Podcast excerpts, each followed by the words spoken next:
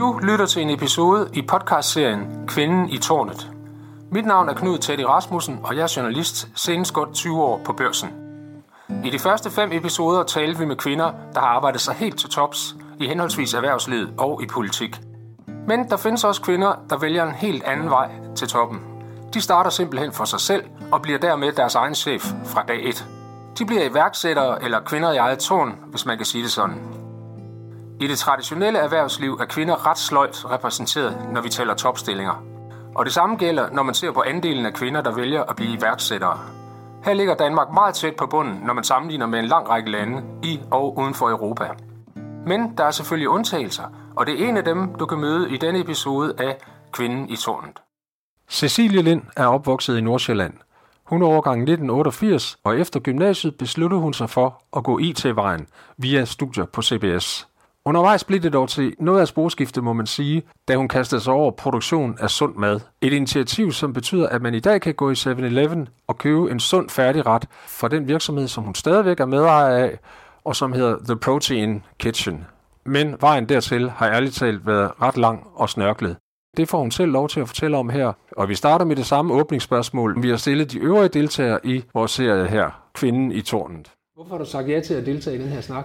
Du ringede jo til mig, og så synes jeg, det var utrolig spændende. Jeg kunne godt lide den vinkel, I havde, eller I har. Det at have fokus på, øh, hvordan man som kvinde navigerer i en verden, som er meget mandsdomineret. Så jeg kunne godt lide jeres take på det. Da jeg øh, kom ud af gymnasiet, jamen, så startede jeg direkte på CBS, hvor jeg læste HA i datalogi, eller HA DAT, nu hedder den så HA IT. Og jeg tænkte, at jeg skulle den vej. IT-branchen er vejen frem, og, og jeg interesserede mig egentlig utrolig meget for teknologi og for IT. Så undervejs, så spurgte min mor, er du sikker på, at det er IT, du skal? Er du sikker? Det er det, jeg skal, for jeg synes egentlig, det var utrolig spændende. Øhm, jeg startede i Microsoft sideløbende med mit studie, så jeg studerede øh, jo som sagt IT og, og fik så et job der i Microsoft. Og det var super spændende. Min mor hun havde faktisk altid drømt om at starte en sund catering virksomhed, eller sådan en sund fødevarevirksomhed. Og det gjorde hun så endelig, og et halvt år efter så døde hun lige pludselig af leukemi, øh, og blev ikke særlig gammel, blev kun 47. Og på det tidspunkt var jeg stadig i Microsoft og tænkte bare, jamen, hvad er det egentlig, jeg vil med mit eget liv? Er det, er det det her, jeg vil resten af mine dage? Og jeg tror ret hurtigt efter, så tænkte jeg, at jamen, jeg har brug for at føle, at jeg gør en forskel, og at det, jeg gør, det giver mening for andre også, at jeg skaber værdi for andre, at jeg sætter et positivt aftryk i verden. Det har jeg brug for. Et år efter, at, at hun var død, der tænkte jeg, jeg gider faktisk ikke på arbejde i dag.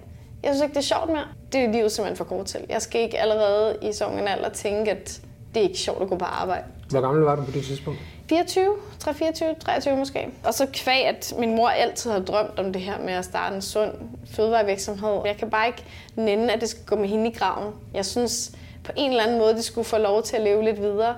Videreførte du så din mors virksomhed? Nej, det gjorde jeg ikke. Vi måtte lukke min mors virksomhed ned.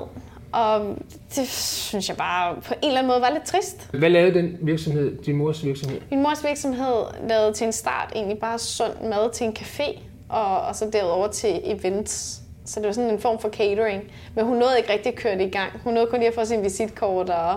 Så en del af min sådan, soveproces blev også at stå i køkkenet selv, fordi det var noget, vi havde sammen. Hun havde lært mig alt, hvad hun vidste i et køkken, og jeg elskede at lave mad egentlig. Og vi havde altid lært hjemmefra at lave lidt sundere mad, og det synes jeg var sjovt. Så jeg, en del af min soveproces blev at, at stå og være kreativ i et køkken og lege med opskrifter og gøre tingene lidt sundere. Og, og samtidig brugte jeg også rigtig meget træningscenteret til at så komme op og man kan sige, få nogle følelser ud af kroppen. Ja, så begyndte jeg jo så at dele på sociale medier. Dengang var der jo kun Facebook. Var det opskrifter, du delte? Ja. Min veninde kom hjem til mig en eller anden dag og sagde, skal du ikke på det her Instagram? Og så tænkte jeg, ej, der er rigeligt på Facebook. Øh, og så fik hun på en eller anden måde øh, lukket mig til at oprette en profil. Og der var ikke så mange danskere på på det tidspunkt. Det var ret nyt i Danmark, og det var tilbage i 2012. Og der tænkte jeg så, jamen, øh, jeg må da kunne bruge det til et eller andet fornuftigt. Altså, må du kunne bruge det til at dele nogle gode budskaber og noget inspiration og en måde ligesom at Ja, kvæg min lidt IT-baggrund og erfaring havde jeg faktisk allerede tidligere prøvet at arbejde med hjemmesider og hele taget bruge sociale medier. Jeg altid godt kunne lide at være kreativ med kamera, og altid godt kunne lide at være jeg var nok lidt teknisk nørdet med nogle ting. Jeg begyndte at dele alle de her ting på sociale medier. Altså, jeg delte både opskrifter, sundere opskrifter, mindset, altså ting omkring, hvordan man kan tænke om livet og værdsætte livet. Og jeg delte en masse træningsfif, og i det hele taget bare det her med, hvordan jeg selv levede øh, sundt, og også det her med Microsoft, der begyndte for mig. Og jeg følte ikke den der dybere connection til mit arbejde. Så det var først i 2013, at jeg sagde op. Tjente du penge på de sociale medier? Nej, ikke dengang. Hmm. Nej det gør jeg heller ikke rigtig den dag, men nej, det, øh, det gjorde jeg faktisk ikke. Det var, hvad ledte du så af, efter du sagde op hos uh, Jamen, så fik jeg så et job i Nutramino, som er ja. sådan et kosttilskudsvirksomhed, som laver proteinbar og proteinpulver, og de laver nogle forskellige ting. Så der, der søgte jeg en stilling, fordi jeg allerede inden da havde lavet en masse frivilligt arbejde, og jeg kunne mærke en passion for at hjælpe især kvinder med at leve sundere og vise dem, hvor simpelt det rent faktisk kunne være, og hvor sjovt det kunne være at leve sundt. Og det var det her med at tage, lad os sige, en, for eksempel en lasagne, en klassisk ret, vi alle sammen godt kan lide, men bare lige at gøre den lidt sundere. Og ved nemt at lige udskifte nogle råvarer. Du har lavet en masse frivilligt arbejde. Hvad var det for noget? Rigtig mange foredrag og træningsevents, og jeg har også lavet en masse sådan, øh, hvad kan man sige, arbejde med, så har det været lige for Røde Kors, eller noget med kraftbekæmpelse, og jeg har lavet sådan nogle forskellige ildsjæl-projekter. Jeg kunne bare mærke, at det gav mig noget. Og jeg kan huske, at jeg havde sådan et event, hvor jeg tog ud en aften, der holdt et foredrag omkring sundhed, og prøvede sådan helt nærværende og helt i øjenhøjde med folk, og ligesom forklare, hvordan man kan leve sundt på en nem måde. Ikke? Og der sad en kvinde nede bag, som havde tørklæde på hovedet, og som hun stillede en masse gode spørgsmål, og så talte jeg med hende og, og fandt ud af, at hun var uhelbredelig kraftsyg. Jeg kan bare huske den snak, jeg havde med hende. gav mig en rigtig god følelse af, okay, jeg skal ud og hjælpe folk med at leve sundere. Og jeg kan bare stadig huske den aften der. Det betød rigtig meget for mig, at jeg havde kunne give noget videre. Jeg vil selvfølgelig gerne gøre en forskel. Altså på alle mulige måder. Lysten til at udvikle sundere madvarer eller sundere færdigretter, som for eksempel salater og proteinbarer, fik altså Cecilie Lind til at udvikle en hel masse forskellige opskrifter. Og en dag fik hun et opkald fra sin forretningspartner Morten Storgård, som foreslog, at hun egentlig burde lave en kogebog. På det tidspunkt kunne hun nemlig se, at hendes opskrifter blev læst og delt og brugt ude på de forskellige sociale medier sideløbende lavede jeg jo så alle de her ting på sociale medier, hvor jeg delte opskrifter. Og jeg kunne så lige pludselig en eller anden dag se, der var folk, der var begyndt at dele mine ting. Nå, men der må åbenbart være en eller anden idé i det, jeg laver, sådan der andre, der begynder at bruge det. Min partner, han skrev til mig dengang, Hej Cecilie, skal vi ikke lave en kogebog med alle de fantastiske opskrifter, du laver? Og sagde til ham, jo, det vil jeg vildt gerne, fordi jeg aner ikke, hvordan jeg skal lave en kogebog. Det har jeg ikke lige gjort før. Så vi begyndte så stille og roligt at strikke en kobo sammen. Han er super dygtig grafisk og rigtig dygtig designer, så jeg er god til billeder, og god til at lave opskrifter, og god til at, at lave alle de andre ting. Så vi satte sammen og lavede den her kogebog. Så vi sådan en fysisk bog? En fysisk bog, ja. Mm. Og for mig blev det en rigtig fin måde at afrunde et rigtig svært kapitel for mig i mit liv, som jo var meget sorgfuldt og smertefuldt. Og jeg havde brug for at, og, at, gøre det til noget positivt. Og, og på en eller anden måde dedikere den til min mor, den her bog. Så jeg havde ikke brug for, at der skulle være et forlag med en over, der ligesom skulle fortælle mig, om den skal være mere kommersiel, eller den skal være, det skal være en slankebog, eller det skal være en eller anden træningsbog. Eller jeg havde bare brug for, at det skulle være mit projekt, og det skulle bare være The Protein Kitchen. Så rigtig mange kvinder synes, det var... Altså, de var bange for ordet protein dengang. Og, og, og tænkte, jamen det er jo kun for mænd, det er kun for atleter, der er doping i, i alle de her... Altså sådan en proteinbar? Ja, ja, sådan en proteinbar. Så jeg tænkte, okay, der er virkelig nogle misforståelser omkring alt det her. Og for mig handlede det bare om at vise, jamen du kan jo ved simpelt udskifte nogle råvarer, så kan du gøre tingene lidt sundere. Det var egentlig der, det startede, plus at jeg havde en ambition om, at kvinder kunne godt spise bare en lille smule mere proteinrigt i deres kost og gøre tingene lidt nemmere for sig selv i virkeligheden. The Protein Kitchen, for det startede hjemme i mit køkken, hvor jeg stod derhjemme og legede med, ja, med mine køkkengryder og det hele. Og øh, ja, men så var det egentlig sådan, det lidt startede. Øh, på det tidspunkt var jeg stadig i Nutramino, og jeg lavede den her kogebog, og så kunne jeg jo godt se, at de pludselig begyndte tingene at tage fart, fordi egentlig var det jo ikke noget. Altså mit firma var jo bare en kogebog og en vision om, at jeg gerne ville hjælpe folk med at leve sundere at det dyrt at lave sådan en kogebog, og hvor fik du pengene fra? Øh, det ved jeg egentlig heller ikke rigtigt den dag. altså, vi havde jo, vi brugte ikke så forfærdeligt mange penge på at lave kogebogen, for jeg sad jo selv og pakkede alle bøger. Vi lavede sådan en øh, pre-order-funktion øh, på hjemmesiden, og så var der 200, der forudbestilte min kogebog, og jeg var så stolt, jeg tænkte, nej, hvor er det vildt, der er så mange, der har lyst til at købe min kogebog, det jo helt vildt. Så jeg satte mig ned og skrev i hånden lange, lange hilsner til hver eneste person, der har købt min kogebog, som var delt op over et par dage, fordi jeg fik helt ondt i, i armen. Hvor mange har den solgt? Ærligt, så kan jeg ikke rigtig huske, hvor mange vi solgte. Jeg tror, det har nok været en 5.000 eller sådan noget i den dur. Dengang der tænkte vi, jamen vi skal da lave den på tysk også, og på engelsk, fordi vi skal bare ud i verden med den her kogebog. Ikke? Og faktisk så startede jeg med at skrive den på engelsk, og så oversatte jeg den til dansk, for jeg kan godt lide at skrive engelsk. Det kan jeg bedre lide. Øh, og så oversatte jeg den til dansk, og oversatte den til tysk. Det fik vi så hjælp til, ikke? Men jeg har ret mange af dem, fordi jeg har simpelthen ikke haft tid til at... Den findes også både i tysk og en engelsk, ja. og den hedder så The det Protein samme. Kitchen, ja. Ja, ja. Så vi har faktisk solgt, jeg har solgt nogen til USA, ret mange til USA, både til øh, jamen, nogle New York og Washington og Miami, og jeg har også sendt en til, eller sendt nogle stykker faktisk til New Zealand og Australien, og jeg kan huske, der var en, der købte den i Indien, der tænkte, det er godt nok vildt det her.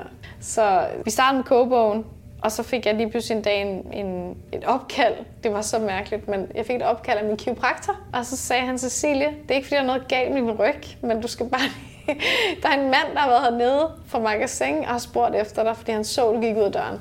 Men jeg må ikke give dit nummer ud. Så tænkte, det er nok bare en eller anden, der arbejder der, der gerne vil have en kogebog, tænkte jeg. Jamen, så ringede jeg så til det her nummer, og han sagde så, hej, det er Frederik, og jeg havde en rigtig god snak med ham. Han var simpelthen så sød og havde enormt meget passion for, for sundhed og træning. Og han præsenterede faktisk ikke sig selv.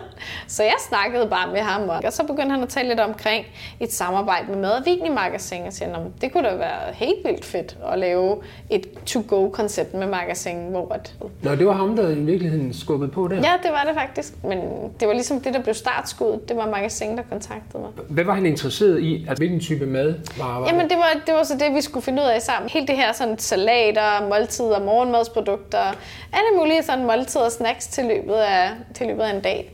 Så man kunne købe færdig i en ja, magasin? Ja, så man bare lige hurtigt nemt kunne tage med på farten. Mm. Så ja, da, vi så havde haft den her lange snak, så sagde han, øh, min, min sekretær booker dig lige til et møde. Så tænkte jeg, det var da godt nok. Men så, hvad er det, jeg har talt med, tænkte jeg. Og så øh, stod der så, at du var direktøren af magasin.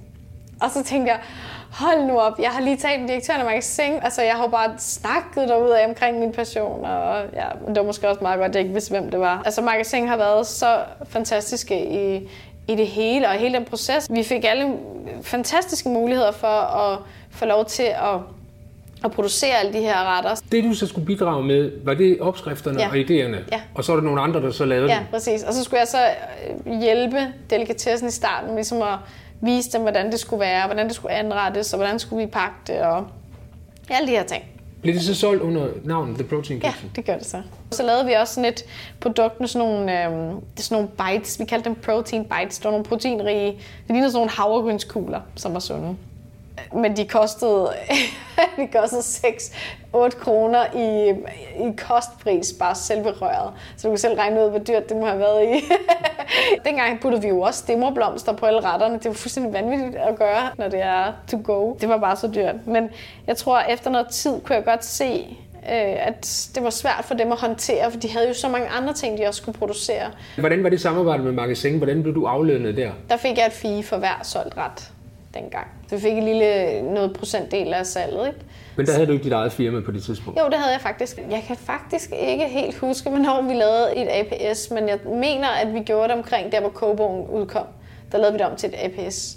Så det er jo der, pengene gik ind, kan man sige, Ja, fra præcis. Og det Ja. så hver gang, der blev solgt en ret, Ja, som du siger. Lige netop, ja.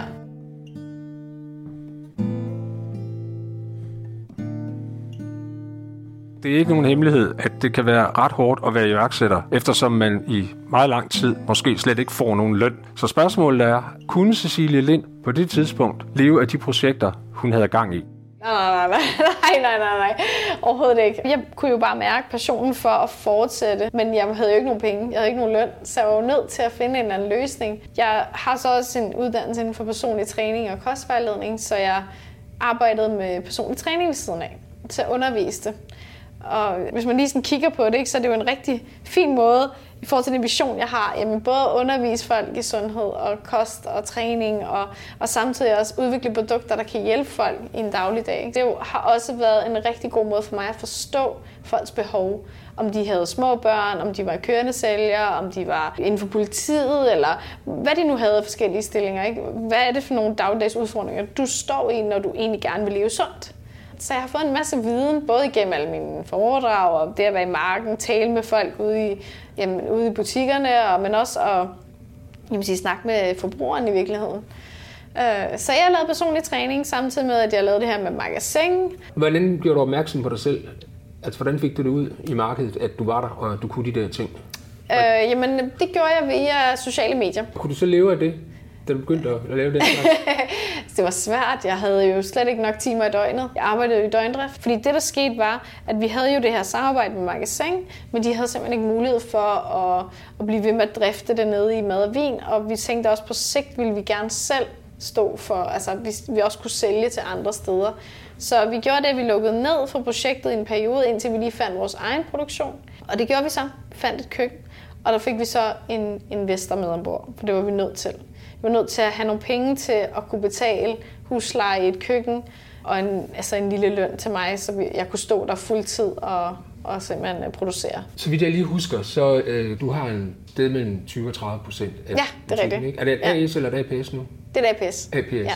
Men det vil sige, at du og så Morten Storgård, havde I selv nogle penge at smide i det her projekt, I skulle ud i Nej. Nej. Stort Hvordan fandt I sådan en investor? Det var Morten, der havde noget netværk, og så vi fik øh, en mand ombord der. Når du skal fra Sjælland til Jylland Eller omvendt, så er det Molslinjen, du skal med Kom, kom, kom, bado, kom, bado, kom, bado. Få et velfortjent bil og spar 200 kilometer Kør ombord på Molslinjen fra kun 249 kroner Kom, bare du.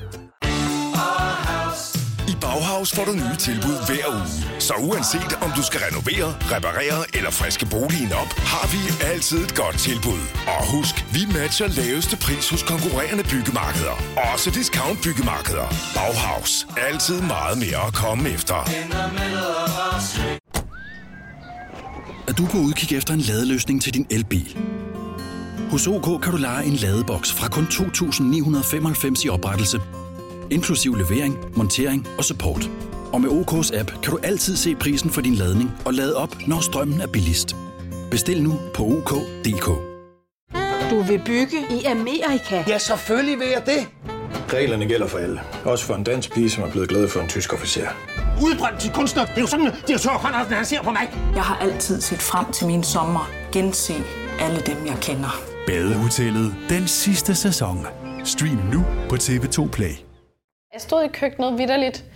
Jeg stod op klokken 2.30 og gik i seng kl. 12 om aftenen. Så jeg sov to til tre timer i døgnet. I hvert fald et halvt år. Det føltes som 10 år. Kan man godt det? Nej, det er heller ikke helt sundt. Jeg måtte jo bare starte fra scratch. Ja. Vi producerede, og så skulle vi sælge det videre. Det vil sige, at vi skulle jo lave en angroproduktion, som har nogle sindssyge regler. Det er så komplekst. Alt skal registreres og dokumenteres, og du får besøg sådan noget 5-6 gange minimum om året af Fødevarestyrelsen. Øh, og dengang, så skulle man betale for besøgene. Man betalte per påbegyndt kvarter 600 kroner. Og de var der sådan gerne 3-4 timer nogle gange. Så det var ret dyrt, når man er iværksætter og starter fra scratch. Jeg synes, det var svært også, når vi gerne vil fortælle, hvor gode råvarer vi rent faktisk anvender i vores retter. Jamen, man måtte ikke skrive noget om det. Du må ikke skrive, hvis du brugte en økologisk råvare, mindre du var økologisk producent. Og, altså, der var bare så mange ting, der er udfordrende. Du står altså der i køkkenet og laver arbejder øh, det meste af døgnet, kan man roligt ja. sige.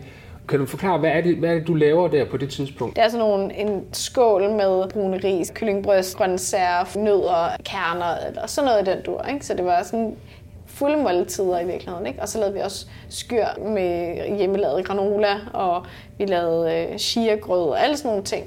Det, der var så sjovt, fordi i starten der lavede jeg jo vidderligt kun 16 salater ad gangen. Men det tog mig et helt, et helt døgn. Jeg havde jo ikke nogen forstand på det. Så processerne i en produktion kendte jeg jo ikke. Dem skulle jeg jo skabe fra, fra nul. Ikke? Og, og jeg ville jo bare gerne lave noget 100% naturligt fra bunden selv.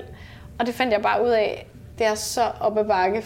Altså, ja, jeg startede med at lave de her naturlige retter fra bunden. Og det betød jo også, at holdbarheden var langt kortere end mange af de andre retter, der var ude på markedet. Og det var meget udfordrende, fordi dengang, det er jo så de her fem år siden, der var der lidt flere produkter på markedet, der havde længere holdbarhed. For når vi så præsenterede det her koncept, jamen, så var der mange af dem, der sagde, at der er altså lidt for kort holdbarhed. Det kan vi ikke kontere.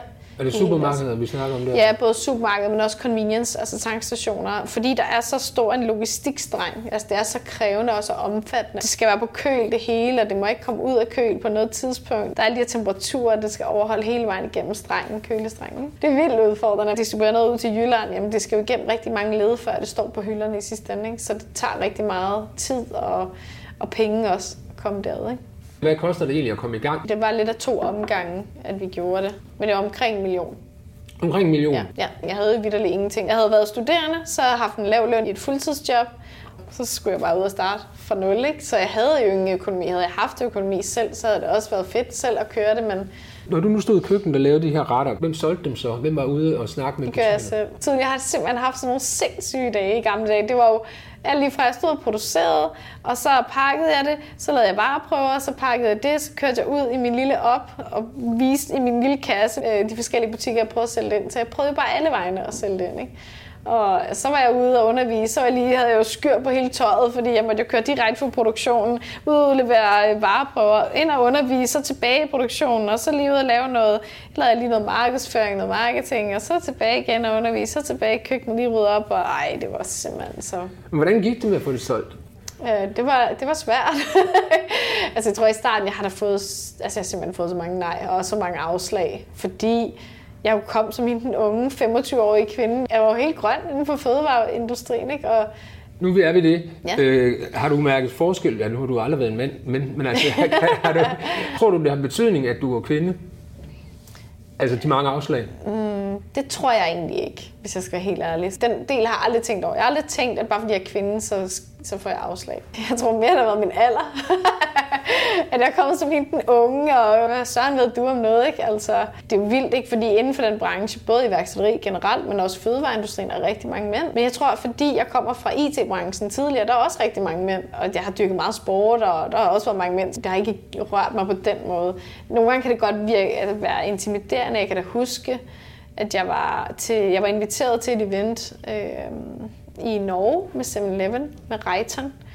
Og der er en mand, der hedder Odd Reitan, som en af, altså han ejer Reitan Convenience i hele Norden, som ejer blandt andet 7-Eleven i Norden. Og han har mange penge.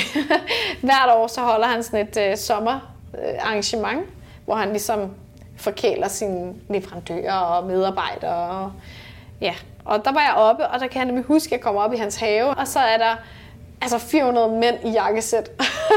kan huske, at jeg tænkte, nej, jeg føler mig meget, øh, meget ensom her som kvinde. Ikke? Men altså, jeg har da stået i situationer, hvor jeg synes, det har været intimiderende nogle gange. Og så kom jeg ind der med min lille grønne kasse med min vareprøver, og så sidder jeg over for to mandlige indkøbere, som har meget erfaring og, og har nogle muskler, altså forstå mig ret. Øh, så, så det kan da godt være intimiderende, men jeg har bare, ikke, jeg har bare valgt, at det skal ikke stoppe mig.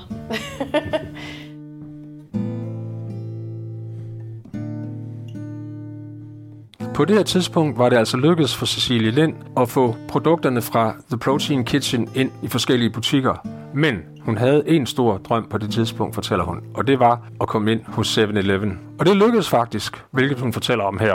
Det, der skete, var først, var jeg i, altså vi kom ind i magasin, og så tænkte jeg, at drømmen for mig ville være at komme i 7-Eleven. Fordi jeg, jeg synes, at 7-Eleven er et, et, et cool brand, og de gør det rigtig godt. Og Jamen, jeg tænkte, jeg skulle jo ud der, hvor folk er på farten. Og der tænkte jeg, det gav mening at være i 7-Eleven. Så jeg, jeg kontaktede egentlig bare 7-Eleven, og havde jo en masse tanker og idéer til, hvad jeg, hvad jeg kunne bidrage med, og hvad jeg mente, jeg gerne ville sammen med dem. Jeg kan det hele. Jeg kan lave proteinpandekager, jeg kan lave øh, snacks, jeg kan lave morgenmad, jeg kan det hele. Så jeg kom ind til et møde derfra. Rigtig mange forhandlinger og møder, hvor vi ligesom sammen med 7-Eleven prøvede at spore os ind på, jamen, hvad er det, vores sortiment hos jer skal være? Hvad skal vi gøre her? Og det er klart, de har selvfølgelig været en smule skeptiske, når man kommer som helt ny virksomhed og, og ikke rigtig ved så meget om branchen men vores tanker var gode, og 7-Eleven har heldigvis altid været meget friske på at være innovative, og de har ladt os iværksættere i virkeligheden prøve en masse ting af sammen med dem, fordi 7-Eleven er meget Der er meget kort fra tanke til handling, hvor det er noget andet, hvis du arbejder med store detaljkæder. Det er nogle lidt andre processer. Så hvor var I henne i 7-Eleven? Var det bare i København, eller? Øh, jamen, da, vi fik sådan en landsdækkende aftale med hovedkontoret i september-oktober 2016, og så, så troede jeg jo bare, jamen, eller ikke bare, men jeg troede, når, så betyder det vel, at man er ude på hylderne. Øh, sådan er det ikke, fordi det er franchise. Så man skal ud til hver enkelt butik, snakke med dem, og, og det er jo klart, fordi hver 7-Eleven butik er jo deres egen chef, så de skal jo også varetage deres egen forretning og sikre, at de ikke har en hel masse afskrivninger på mad. Så, øh, så ja, så jeg, jeg måtte jo gøre mig klog på, hvordan sådan øh, får vi succes med 7-Eleven. Det er ikke som, hvis man laver en kædeaftale, lad os sige, man er Coca-Cola. Nu er jeg ikke Coca-Cola på nogen måde, men, men der har de jo så en kædeaftale, hvor de har et planogram, hvor at Coca-Cola, jamen de er på alle hylder øh, i alle 7 fordi det er Coca-Cola jo, og de har en kædeaftale.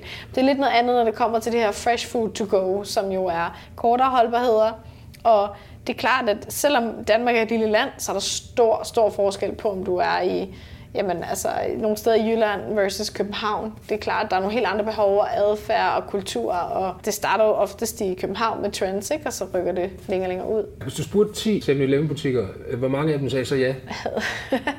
jeg tror også, at 7-Eleven butikkerne synes, det var fedt, at der kom noget nyt og et nyt brand.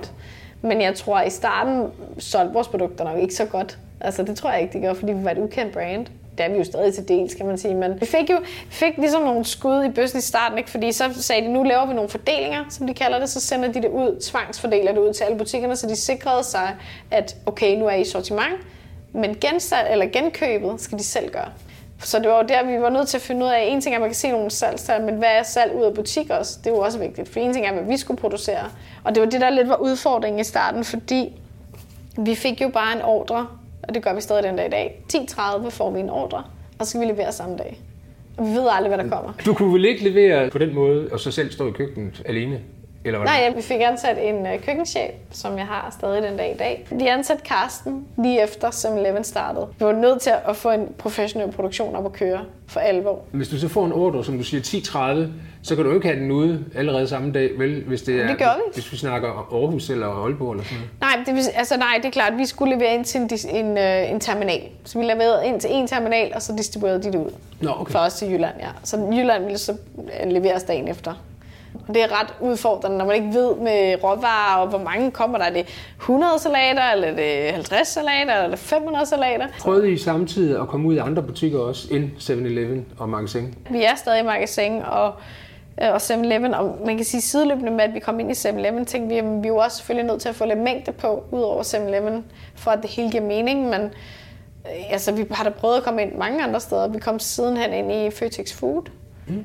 Så der er vi stadig, og, og er så også kommet i Netto med nogle af vores produkter. Ja, så vi har jo prøvet at komme bredt ud og prøvet alt muligt af, og noget fungerede ikke, og noget var ikke den rette tid. Og... I fik den der kapitalindsprøjtning, da I startede på den ja. million cirka, ikke? Ja. Øh, har I så været ude og hente penge igen, eller låner I penge i banken, eller har I fået flere investorer ind, eller hvad? Nej, faktisk ikke. Altså, vi har, øh, vi har lige to nye ind. En, en ny partner ind. Som så køber en del af jeres andele? Ja. Og du ejer selv cirka... 24,5 procent. 24,5 procent? Ja. Bliver du så udvandet nu, når der kommer Nej, ny? ikke nu. Det gør Nej, du ikke? ikke lige på nuværende tidspunkt. Det er en anden, der bliver købt ud? Ja. Nej, ikke ud, men jeg Nej, bare... ikke ud, men ja. altså for at reducere sin ja. ejendel. Vi får nogle utrolig gode kompetencer med ombord. Nogle, som er meget dygtige forretningsmæssige. Og som... Nå, det er altså det, man kalder kloge penge? Ja, de er meget, meget dygtige. De lever I stadigvæk for den der million? Ja, princippet ja. Er der flere af dem tilbage? Øh, altså, corona har været meget, meget, meget hård ved os. så det er klart, at, at sådan rent økonomisk er vi udfordret lige nu her, men vi var rigtig gode til at skabe en sund forretning. Fordi vi fik en ny mand med i 2017. Thomas er, vi har sat ham som direktør. Det er så ham, der har købt den oprindelige investors øh, andel, har han så købt op siden vi kom ind i 7-Eleven, så har vi jo så arbejdet med alle mulige spændende mennesker. Vi er jo kommet ud til fitnesscentre, og vi har jo også udviklet nogle nye produkter, testet nogle andre produkter af, og vi prøver hele tiden at optimere og være kreative, og være innovative, og, og finde ud af, hvad kan lade sig gøre, og hvad kan ikke. Og vi har lanceret nogle nye barer, og, og vi laver nu også nogle naturlige proteinbarer. Så har vi lavet nogle veganske proteinshakes. Så har vi faktisk også lige lanceret økologiske færdigretter, som man kan tage med hjem og varme. Og så har vi en hel masse produkter i pipeline, der kommer. Jeg tror, jeg udviklede Eller vi har udviklet 12 nye produkter inden for som kommer her i løbet af næste stykke tid. Er det dig selv, der gør det, eller er der andre? Jeg står rigtig meget i køkkenet og udvikler sammen med min køkkenchef. Øhm, Jeg sidder rigtig meget på fresh food-delen i forhold til udvikling. Og så altså, er vi jo alle sammen lidt ind over det. Men jeg står meget for, for udvikling af produkter. Kan du leve af det i dag? Øh, næsten. ikke helt endnu. Men, øh, men jeg får da en løn nu, så det er rigtig dejligt. Så det var jo mange år uden løn. Så det er fedt at få en lille løn, men jeg håber da også... Hvis corona ikke havde været her, så havde vi uden tvivl stået meget stærkere, end vi gør i dag. Øh, men ja. Vil det sige, at du øh, stadigvæk har lavet sådan noget træning og sådan nogle ting ved siden af? Ja, jeg har lavet lidt online, det har jeg været nødt til, for at jeg kunne betale mine regninger.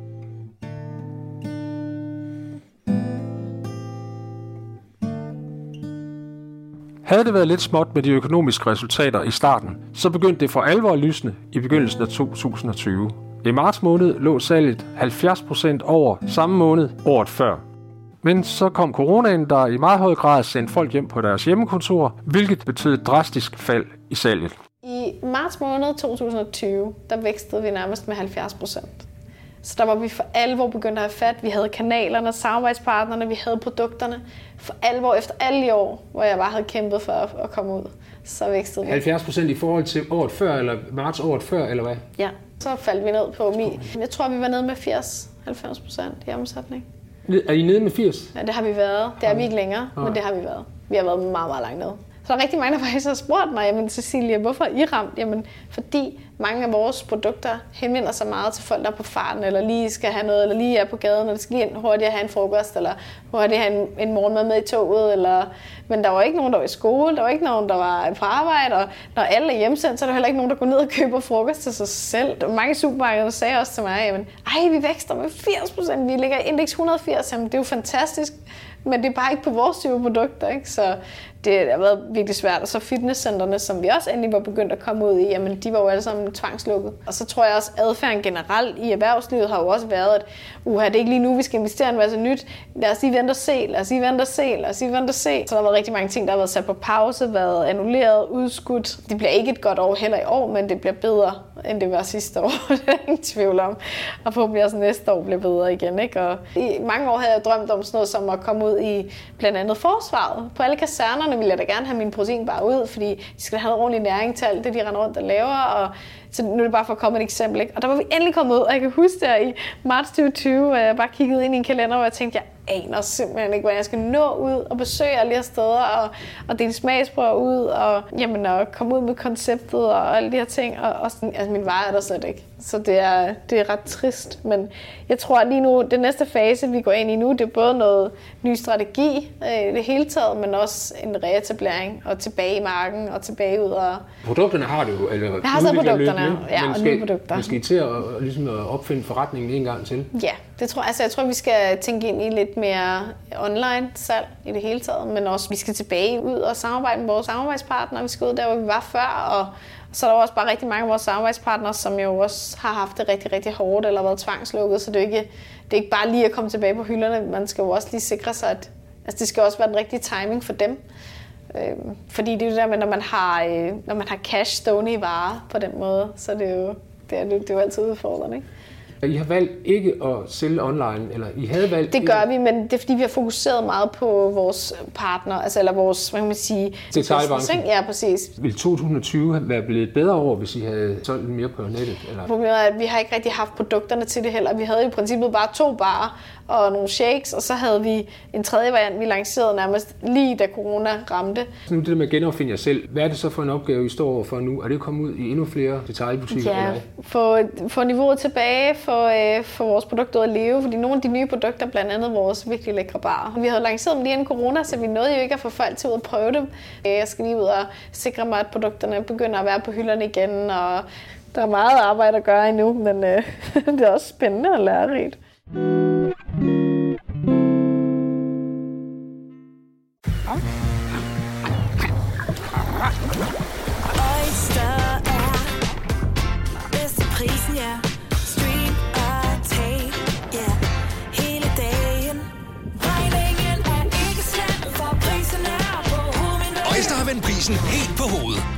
Fri betale 50 GB data for kun 66 kroner de første 6 måneder. Øjster, det er bedst til prisen. Er du selvstændig, og vil du have hjælp til din pension og dine forsikringer? Pension for Selvstændige er med 40.000 kunder Danmarks største ordning til selvstændige. Du får grundig rådgivning og fordele, du ikke selv kan opnå. Book et møde med Pension for Selvstændige i dag. I Føtex har vi altid påsken små og store øjeblikke. Få for eksempel pålæg og pålæg flere varianter til 10 kroner. Eller hvad med skrabeæg 8 styk til også kun 10 kroner. Og til påskebordet får du rød mal eller lavatserformalet kaffe til blot 35 kroner. Vi ses i Føtex på Føtex.dk eller i din Føtex Plus-app. Vi har opfyldt et ønske hos danskerne. Nemlig at se den ikoniske tom skildpadde ret sammen med vores McFlurry. Det er da den bedste nyhed siden nogensinde. Prøv den lækre McFlurry tom skildpadde hos McDonald's. Skal I ud og hente flere penge? Investorer? Uh, ikke lige nu, Nu må vi se. Man ved jo ikke, hvad tiden bringer. Det kan jo godt være, jeg har en idé om, at vi, eller en drøm om, at vi går internationalt på sigt. Så det kan jo godt være, hvis det lykkes i Tyskland, eller i UK, eller et eller andet sted, hvor vi nu har mulighederne, der kan det jo godt være, at det vil kræve noget, noget mere. Det koster penge at tjene penge. Der skulle I lave en øh, lokal produktion, så skulle I ikke det? Eller? Jo, men jeg tænker også mere på de andre typer produkter, vi har. De her non-fresh, altså proteinbarer, der har længere holdbarhed. Og jamen, alle de her andre typer produkter, vi på sigt kan, kan udvikle og sælge. Er I begyndt at kigge internationalt? Jamen det gjorde vi allerede inden corona. Vi var faktisk over at besøge 7-Elevens hovedkontor i USA. Vi blev inviteret derover. Okay. Det havde jeg en ambition om, at det skulle vi. Jeg ville derover, hvor det hele starter, eller startede i Texas. Så vi kom over til sådan et event, der hed Brands with Heart. Det var ret spændende. Fik lov at møde hele hovedkontoret derovre, og de var helt vilde med produkterne. Så planen var egentlig, at vi måske skulle have testet med dem i LA øh, Øh, eller i Kalifornien, og så altså nogle udvalgte butikker, og så i New York også. Men så kom corona, og så var det lidt svært. Men det er klart, lige præcis på eksportdelen har det ikke været sådan super nemt at eksekvere på. Der var også en masse muligheder i forhold til noget Norge og Sverige. Jeg var gået i gang i Sverige faktisk. Så jeg var begyndt at gå fra dør til dør i Stockholm og Göteborg og Helsingborg og snakke med dem derovre. Men det er noget af det, i gang med også nu igen? Øh, jeg tror lige nu skal vi bare lige starte med lige at have styr på Danmark, og så forhåbentlig noget, ja, det er Tyskland. Jeg har faktisk i, i dag fået en mail fra en i, jeg har nogen, der er meget interesseret i Emiraterne, som virkelig gerne vil have vores bar derovre. Så det kunne da være vildt spændende, hvis det bliver en mulighed en dag. Jeg tror, jeg kan også mærke, der sker mere nu. Jeg kan mærke, der er flere, der begynder at være åbne for at lave forretning og begynde at prøve nogle nye ting af igen. Selve markedsføringen, altså branded, ikke også? Er det op til 7-Eleven eller Føtex eller Netto, eller, hvem, eller gør I selv noget? Nej, vi gør alt selv, ja. Det er jo bare sociale medier primært, ikke? Og jeg laver alt content selv. Så det er jo videoer og billeder og ja, prøver alt muligt af. Hvor slår I bedst igennem, om jeg så må sige? Er det på YouTube, eller er det på Facebook, eller er det på Instagram? Øh, på nuværende tidspunkt er det nok Instagram. Det er den platform, vi bruger allermest. Det er der, vores primære målgruppe er. Så bruger vi selvfølgelig også LinkedIn lidt i forhold til, øhm, at det er jo også der, mange af vores samarbejdspartnere er. Så det er også en god måde at interagere med dem. Så bruger vi selvfølgelig også Facebook fortsat, men det er udfordrende, fordi den dag i dag er Facebook bare, altså du skal virkelig betale mange penge, hvis du overhovedet vil nå ud til nogen organisk. Sådan var det ikke for mange år siden. Så det er blevet noget helt andet. Det koster penge også der, ikke? Så hvor det før i tiden har været en gratis platform, og det er det jo selvfølgelig også stadig, men så koster det bare rigtig mange penge, hvis du gerne vil have nogle annoncer. Det er ret vildt. Det er, sådan, det er lidt ærgerligt, men sådan er det jo. Hvad er det så, man betaler for på Facebook i dag? Altså simpelthen for, at det overhovedet bliver set af nogen. Deres algoritme holder dine opslag nede, så hvis du ikke betaler for at komme ud til folk, så, øh, så bliver du ikke set af nogen. Jeg bruger rigtig meget energi og tid på at, at skabe content. Jeg ved, der er rigtig mange, der tænker, at det er ikke nemt bare lige at være på sociale medier. Nej, det skulle bare vide. altså, jeg tror, jeg får omkring 100 beskeder om dagen. Så jeg sidder over og gør alt, hvad jeg kan for at svare alle. Prioriterer selvfølgelig, men, men for mig har det handlet rigtig meget om at skabe et community på de sociale medier. Så, så det er meget vigtigt for mig at vedligeholde det. Fordi det er også en måde, hvorpå jeg har mine forbrugere tæt på mig, og jeg forstår, jamen, hvad fungerer produktet, eller har du en dårlig oplevelse, har du en god oplevelse, kan du lige smagen, kan du ikke lige smagen, hvad synes du om designet, hvordan kunne du finde det ud i butikken, altså alle de her ting, det er guld værd for mig. Hvor mange er I i det hele? Jamen, vi er, vi er, jamen, nu er vi jo så fem i ejerkredsen, og en køkkenchef, og så har vi så en produktion, der er tilknyttet, som vi så har et, et samarbejde omkring. Du er ikke direktør, og du er heller ikke bestyrelsesformand, men du er medlem af Nej, bestyrelsen. jeg er medlem af bestyrelsen, ja. ja. Jeg har ikke behov for at være direktør. Det vil, altså, jeg vil bare gerne have lov at være kreativ og udvikle og ud med budskaberne. Og... Hvis du skulle give andre spirende iværksættere et råd, og, og det må meget gerne være kvinder, fordi de er jo sådan lidt underrepræsenteret, ja. kan man sige. Hvad skulle det så være? Jamen, jeg tror, det vigtigste, jeg egentlig kan dele, det er, at man skal ikke være bange for at fejle, og ordet fejle i min verden eksisterer ikke. Jeg elsker det her citat. You never lose, you either win or you learn. Man skal ikke se det som fejl. Så hvis man ikke laver fejl, så lærer man jo heller ikke. Hvis alt bare kører på skinner, så lærer man jo ikke. Man er jo nødt til at prøve tingene af for at finde ud af, hvad der fungerer. Og der er aldrig nogen, der gør noget perfekt fra start. Det er det, jeg synes, der nogle gange er lidt udfordrende, det er, at vi altid hører de historier om, han lavede en forretning, og på et år der omsætter han for 300 millioner. Og det er en eller anden app eller et eller andet. Ikke? Jeg synes, det er tit de historier, man hører. Hvad er det, succes egentlig er? Det bliver tit forbundet med økonomi selvfølgelig, ikke? det er jo klart. Nogle gange vil det også være rart at høre proceshistorierne. Altså rejsen. Du går ikke bare ind og nailer det fra day one. Altså, du skal ud og prøve en hel masse ting af. Man skal ikke være så bange for at gøre noget forkert. Det lyder som om, du mener, at der er simpelthen for mange af de der solstrålehistorier, historier, Der er hvor man ikke får hele, mange. alle facetterne med. Ja, præcis. Jeg synes, eller tit er det bare, det er jo det der clickbait i virkeligheden nogle gange, ikke? Det er jo også afhængigt af, hvilken branche man er i, hvad det er for en type produkt, man har. Og jeg tror bare, det vigtigste er bare, man skal ikke stoppe, fordi man møder modgang. Man skal blive med at tro på det, og også bare vide, at ting tager tid. Og det tager tid at bygge et brand. Og så øh, skal man ikke være bange for at smøre ærmerne op og øh, do the dirty work. Man skal ud i marken. Man skal ud og se sit produkt leve. Man kan ikke kun bare sidde bag en computerskærm. Man er nødt til også at mærke sit brand, forstå sit brand, forstå sine forbrugere og forstå sine forhandlere. Hvis det er den type forretning, man har selvfølgelig. Ikke? Ja.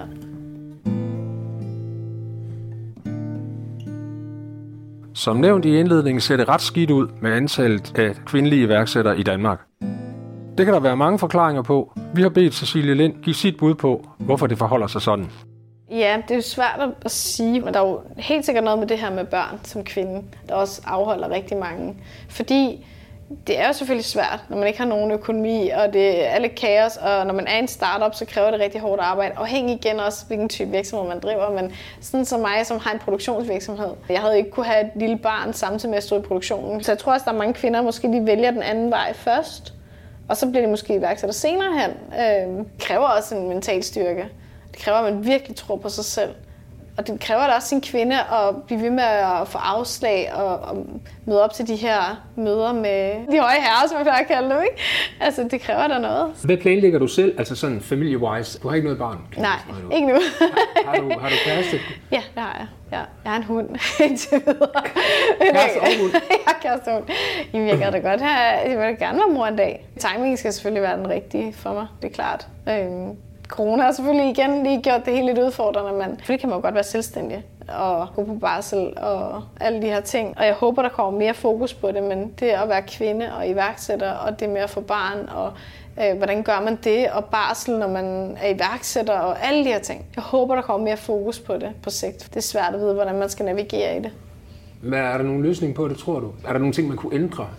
Samfundsmæssigt, politisk? Ja, det tror jeg. Igen, jeg ved ikke lige, hvordan der bliver lige på stående fod, men jeg tror da helt sikkert bare det, at der bliver sat mere fokus på det. Jeg kan også godt se, at der sker noget i forhold til, at der er flere kvinder, der gerne vil være iværksætter, men der er mange, der måske stadig bare bliver i drømmen. Jeg har lagt mærke til, at der er nogle kvinder, øh, blandt andet Mia Wagner, som faktisk har startet det her øh, nye kvindenetværk inden for iværksætteri, hvor hun også vil uddanne øh, og, og hjælpe med at skabe et netværk omkring netop alle de her spørgsmål, der må være. Hvordan søren gør man, hvis man vil på barsel, og hvad hvis jeg lige, og hvad med øh, forsikring og pension og løn til mig selv, og hvordan gør jeg alle de her ting, ikke? Jeg kan jo se, at mange af de kvinder, som er værksætter, mange af dem er jo inden for service. Altså, det kan være et bureau, de ejer, eller det, men det er ikke så meget inden for produktion. Jeg kender heller ikke så mange kvinder, som er iværksættere, som har en produktionsvirksomhed som mig. Det gør jeg ikke, og det kan jeg jo nogle gange også savne, at man har lidt flere spare med i den verden. Ikke? Øhm, så jeg tror helt sikkert, hvis man lavede lidt mere fokus på det, at jamen, skabe nogle bedre rammer for kvindelige iværksættere i det hele taget. Sådan lidt politisk, ja. Det kunne da være godt. Taler du meget med andre iværksættere? Eller det har du ikke tid til måske? taler mere med forbrugeren. Øh, jo, når jeg kan komme til det. Det er da super dejligt og inspirerende.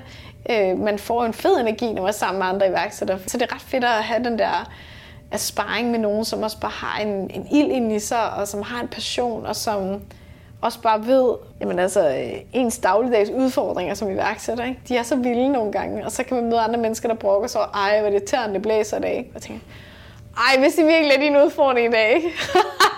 altså helt ærligt. Øh, og der kan jeg godt mærke, at at jeg sådan med årene også skulle lære, okay, de er jo et andet sted end jeg er. Jeg har bare været igennem nogle helt andre ting. Selvfølgelig er der ikke nogen, der forstår, hvor meget det betyder for mig, at jeg har fået et eller andet møde i hus, eller har fået et eller andet produkt på hylderne, eller jeg har fået de første samples på et nyt produkt, eller et eller andet. Fordi den eneste, der forstår, hvor vigtigt det er, det er jo mig selv. Er din kæreste også med i firmaet? Nej, det er han ikke. Nej. Han laver noget helt andet end mig, men han er super god at spare med.